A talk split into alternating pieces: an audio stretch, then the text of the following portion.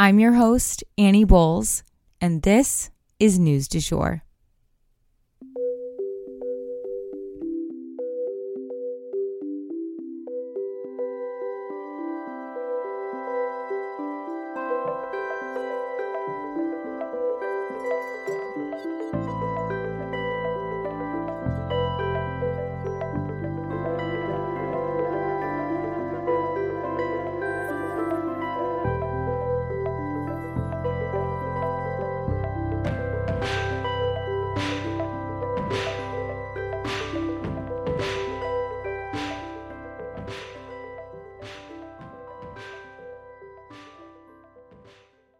Welcome to News du Jour. You may be wondering why am I, Annie Bowles, here hosting this podcast? I usually start by telling people I'm a political baby. You see, my parents met working on Capitol Hill. By the time I was two, I had been in my first political commercial and even got lost crawling around the West Wing. Don't worry, Al Gore found me. My family then moved abroad when I was nine, and I attended an international school in Brussels with kids from all over the world. And it is this type of global perspective that I also bring to our show. I graduated from American University in DC after studying political science and art history, as well as interning on both sides of Capitol Hill. I even interned down the hall from where my parents met. I'm now pursuing a professional certificate in journalism at NYU in conjunction with Rolling Stone magazine. I guess I was always that friend in the group who cared deeply about not just what was going on politically, but also globally. I often kept my own friends informed through high school and into young adulthood, so I guess I've always done a version of this show. I'm genuinely passionate about following the news, and I'm here to break it down for you guys every weekday. We always strive to be a calmer space to get your news. Or, as one listener put it, like getting your news from a well informed bestie. I'm so glad you're here. Hey guys, I hope you had a fantastic weekend. My weekend was so delicious. I did absolutely nothing at home. I kicked my feet up, I sat on the couch, I went to Sam's Club, and I ate Chinese food. That was my weekend because I know that the next three weeks are going to be absolutely wild, both professionally and personally. On the personal side of things, I have my birthday. I'm going to New Orleans for Mardi Gras, as I do every year, and then Valentine's Day, of course. And then professionally, though, we are taking on some big partnerships that are going to dominate the next few months of our business. And I really am excited to take you guys along with us on a journey here. We I can't say more than that, but stay tuned in the next two weeks for a big announcement. We are teaming up with a fantastic organization to help make some change here in Oklahoma. So I'm really pumped to announce this collaboration because I feel like it was very fateful with the timing of it all. And you guys are going to love being part of this mission. Backing up for a second, though, speaking of Valentine's Day, I wanted to remind you guys that the Wild Mother Creative Studio here in Oklahoma City has generously gifted our listeners $10 off their Valentine's Day arrangements. This is something that you have to order in advance. I think there's a couple different sizes, but you order them ahead of time, get that $10 off, and then your arrangement will either need to be picked up or delivered. But there's a link in our show notes if you don't know the Wild Mothers work, you need to follow them on Instagram, and they are the premier floral studio here in Oklahoma City hands down, no competition. When Kim Kardashian needed to send an arrangement in Oklahoma City, she called up the Wild Mother Creative Studio because they are simply the best. So click the link in our show notes to get and use code news du jour to get $10 off your arrangement. If you want an arrangement from somebody else in your life, send them the link and send them the code news du jour for $10 off. All right. And without further ado, we will go ahead and jump into the news for today. So we have one mini story for you guys and then three very important news stories. Let's jump in. For our mini story today, three U.S. service members were killed in Jordan over the weekend. This was in an airstrike that the U.S. has come out and blamed on Iran. Now, we don't have a lot of details available on this as I am going to record, but I'm sure that this simply adds pressure to an already extremely tenuous situation in the Middle East. We will definitely keep you guys posted on anything that happens with this situation. And for our first longer story today, we're going to be discussing the UN court calling on Israel to halt any genocidal acts. So, the United Nations Court in The Hague ruled on Friday that Israel does not have to cease their military pursuit of Hamas. Basically, there will not be a ceasefire as per this court ruling, but that they must take steps to ensure that a genocide does not occur. Now, what does that mean specifically? Well, the press release with this decision outlined said that the court voted 15 to 2 that Israel needs to make every effort to ensure that they are not doing the following to the Palestinian people. Quote, A, killing members of the group. B, causing serious bodily or mental harm to members of the group. C, deliberately inflicting on the group conditions of life calculated to bring about its physical destruction in whole or in part.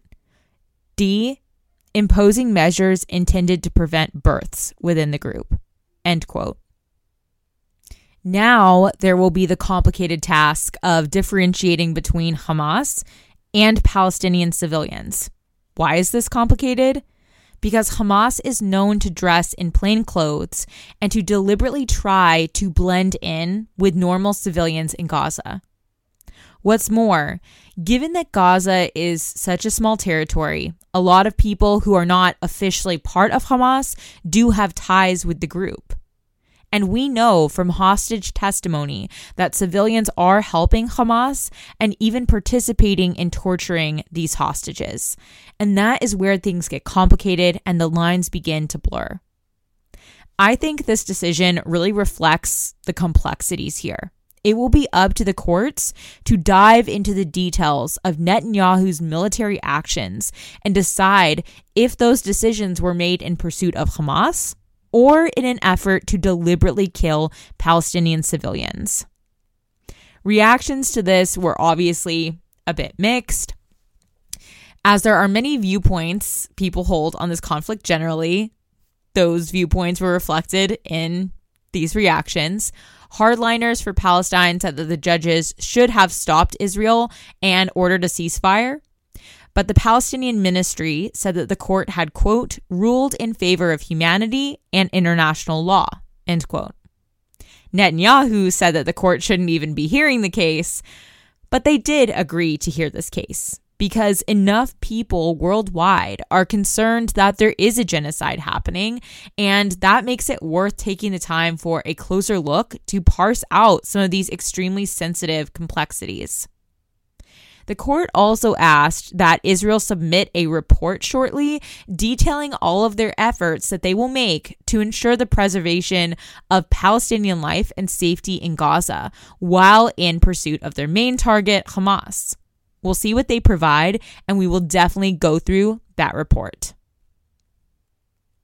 Next up, the state of Alabama's use of nitrogen hypoxia. So let's talk about this execution in Alabama that's making headlines. What exactly happened to Mr. Kenneth Smith? Let's dive into the details. I do have to issue a content warning here. This story involves murder and capital punishment. So, first and foremost, I think it's important to understand that Kenneth Smith was convicted of being hired by a pastor in Alabama to kill that pastor's wife on his behalf. So, just setting the scene here a little bit, a very uh, you know, southern gothic tale. But it's also important to note that this was not Kenneth Smith's first time facing his own execution. No. The state of Alabama actually tried to execute him once before. They botched it back in 2022. They couldn't find a vein that worked, and thus Kenneth's death warrant expired. And that led us to the absolutely horrifying situation that we are discussing today the use of nitrogen hypoxia on a human being. This is a method of killing that was actually deemed unsuitable for dogs and cats because it was so inhumane. Ultimately, we do not know the full extent of what experiencing this kind of death would be like, and we may never actually fully know that. The state of Alabama said that he would be knocked out immediately and therefore unable to feel anything. Let's hope that that was the case. But those in the viewing room, able to witness the execution firsthand, said that Kenneth Smith was writhing in pain for at least two minutes. One reporter said, quote, this was the fifth execution that I have witnessed in Alabama, and I have never seen such a violent reaction. End quote. This was the first execution carried out with this substance anywhere in the world. As Kenneth Smith himself put it in his final statement to the world, quote, Tonight, Alabama caused humanity to take a step backwards. End quote. And lastly, for today, we are going to discuss Trump being ordered to pay E. Jean Carroll $83.3 million. Whoa. So, if you guys remember, Trump had already been ordered to pay E. Jean Carroll $5 million due to his assaulting her and then defaming her about it. This was already proven in court, and he had already been ordered to pay her this $5 million. But after that happened, he very quickly turned to Truth Social and once again lied about her and defamed her. And this time, E. Jean Carroll did not waste any time. She didn't wait years and years. She filed further def- defamation charges almost immediately against him. And on Friday, she won. A jury found that Trump needed to pay E. Jean Carroll $83.3 million, you guys, for continuing to bash her online. Now, you might be wondering why such a high amount for this crime? I mean, they went from $5 million to $83.3 million. Well, here's why. Trump doesn't seem to have been worried about paying Carroll $5 million. So Carroll's attorney asked that the jury provide a very high penalty so as to deter Mr. Trump from continuing to lie about E. Jean Carroll online. And the jury agreed. So they awarded her this massive amount of Trump's cash to try and convince him to stop defaming her, essentially to keep her name out of his mouth. We'll see if it works. Now, that amount will not be awarded just yet. Trump will have to exhaust all of his appeals before anything would be paid out. And we know he's going to appeal this. But after that, he will start having to pay up if, you know, he isn't successful in these appeals. And in the meantime, he will have to continue to pay his very expensive lawyers. And that for today is the news du jour. Today, I wanted to leave you guys with the quote I used to tolerate a lot because I didn't want to lose people. Now I establish boundaries because I do not want to lose myself. If you enjoyed this episode, please subscribe on whatever podcast platform you use to listen. A rate and review on that platform or a shout out on social media would mean the world to us and help us to be able to keep creating the news du jour and reach more people who need a calmer space to consume the news. But the best way to support all of our work is to become a patron at www.patreon.com forward slash sugarfree media, and that is also linked in our show notes. You can follow us on social media at newsdujour.podcast on both Instagram and TikTok. You can follow my personal account at It's Annie Bowles on both platforms as well. Any little noises you may hear in the background are my rescue pup. He has a little separation anxiety and always records with me. We appreciate you listening and look forward to telling you about the news again next time on News du Jour. Broadcasting from Oklahoma.